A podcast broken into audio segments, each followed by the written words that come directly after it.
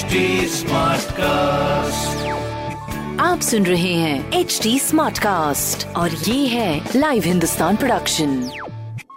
हाय, मैं हूँ रघु रफ्तार और आप सुन रहे हैं कानपुर स्मार्ट न्यूज। इस हफ्ते मैं ही आपको आपके शहर की खबरें दे रहा हूँ। सब पहली खबर आपके लिए, कोरोना संक्रमण के समय महाराष्ट्र और गुजरात से आने वाले प्रवासी कामगारों की सुविधा के लिए रेलवे ने ट्रेन के फेयर बढ़ाने का फैसला किया है। इन ट्रेन के स्केड्यूल भी जारी कर दिए गए। दूसरी खबर, कानपुर शहर में देखेगा मौसम का बदला असर। अठारह और उन्नीस मई को तेज हवा के साथ बारिश की संभावना है, जिससे शहर का टेम्परेचर भी नीचे गिर सकता है। तीसरी खबर, पीएचडी स्कॉलर अपनी सिक्स मंथ रिपोर्ट अब जुलाई तक जमा करा सकते हैं। इसके लिए उन्हें कोई लेट फीस नहीं जमा करनी पड़ेगी। तो ये कुछ जरूरी खबरें जो कि मैंने पढ़ी हिंदुस्तान अखबार से, आप भी पढ़िए। क्षेत्र का नंबर वन अखबार हिंदुस्तान, और कोई सवाल हो तो जरूर पूछेगा। हमारे हैंडल है फेसबुक, इंस्टाग्राम और ट्विटर पर at the rate H T Smartcast, और ऐसी ही पॉडकास्ट सुनने के लिए log on to W W W dot H T Smartcast dot com.